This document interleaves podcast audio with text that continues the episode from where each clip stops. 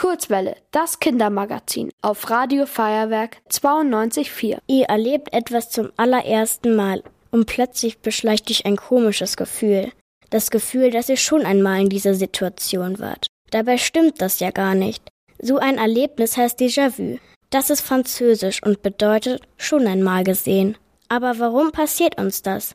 Dr. Susanne Pechler ist Psychiaterin und Psychotherapeutin. Sie erklärt, was ein Déjà-vu eigentlich ist. Also es ist letztendlich eine Erinnerungstäuschung, manche sagen auch ein Fehler in der Wahrnehmung.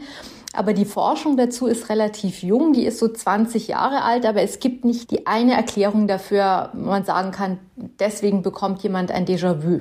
Wahrscheinlich ist also, dass das Gedächtnis uns einen Streich spielt.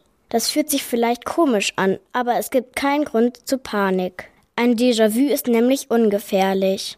Dr. Susanne Pechler weiß, wie ihr damit umgehen könnt. Ich kann so damit umgehen, dass ich mir sage, okay, kann es sein, dass mir mein Gedächtnis da ähm, irgendwie so etwas vormacht und ich kann auch verwundert sein, was ganz normal ist und dann kann ich es einfach wieder ablegen als okay, ich hatte ein Déjà-vu, aber ich muss mich nicht weiter damit beschäftigen. So schnell wie ein Déjà-vu kommt, verpufft es meistens auch wieder.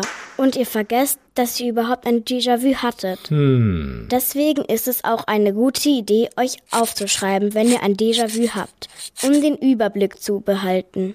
Wenn eure Déjà-vu-Liste dann sehr lang wird, dann kann es verschiedene Gründe haben. Ein Ding ist zum Beispiel das Alter. Die meisten Déjà-vus hat man so zwischen 15 und 25.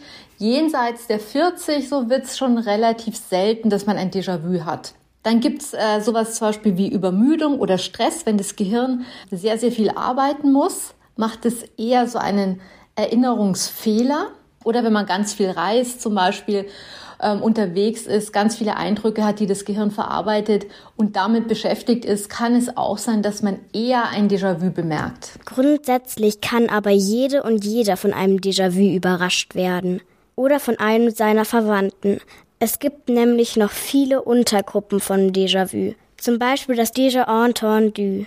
Das ist das Gefühl, etwas schon einmal gehört zu haben. Und Déjà revu bedeutet schon einmal geträumt. Ihr wollt auch ins Radio? Dann macht mit bei der Kurzwelle. Schreibt einfach eine E-Mail an radio@feuerwerk.de.